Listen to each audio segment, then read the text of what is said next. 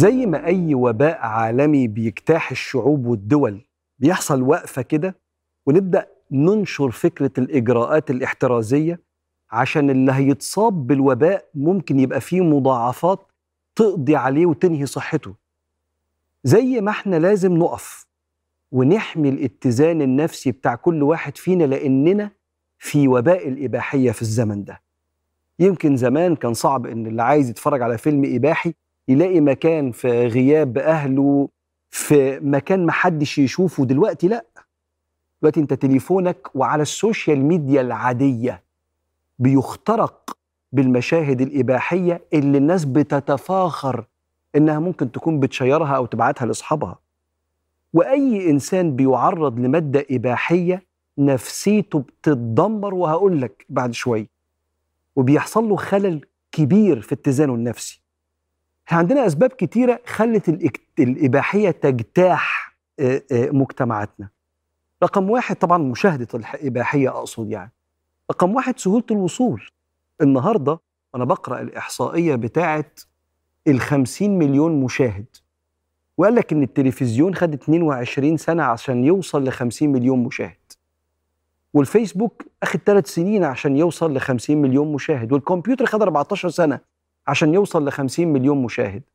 وأحد مواقع الإباحية خد 19 يوم عشان يوصل ل 50 مليون مشاهد. لسهولة وصول الموقع ده ليك عن طريق تليفونك أو الكمبيوتر بتاعك.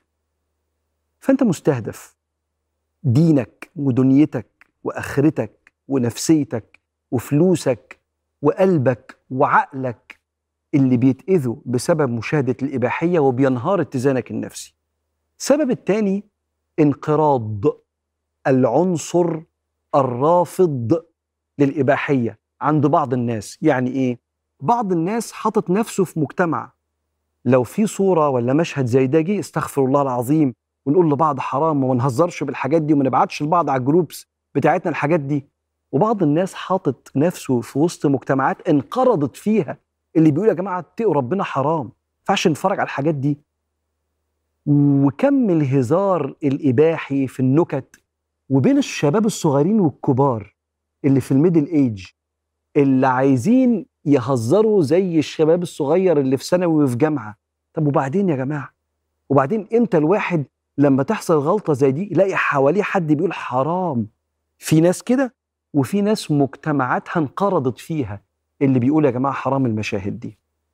حاجة ثالثه أخيرة. كتر الضغوط النفسية في رحلة السعي على الرزق والمشاكل اللي في البيوت بتخلي البني آدم يلجأ عن الترويح عن النفس السهل اللي ما فيهوش معاناة ولا تمن يدفع. بني آدم لما هرمون الكورتيسول هرمون التوتر بيزيد في جسمه بيبقى عايز يدور على هرمونات السعادة الدوبامين والأوكسيتوسين اللي بيسموها ال natural reward الجائزة الطبيعية. اللي الإنسان بيحصل عليها لما يحقق إنجازات. بس أنا عندي ضغوط كتيرة وإنجازاتي قليلة وعندي مشاكل في فلوسي أو مشاكل في بيتي. فعايز أدور على حاجة تفرز هرمونات النشوة من غير ما أتعب فيها. وهي قصاد مني وقريبة جدا وبضغطه زرار على التليفون. فأصبح الموضوع قريب جدا.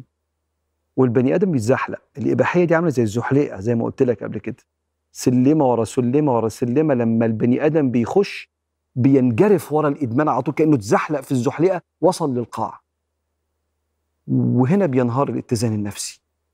وهنا لازم نقف ونعيد بناء هذا الاتزان النفسي بهجر مشاهدة الإباحية.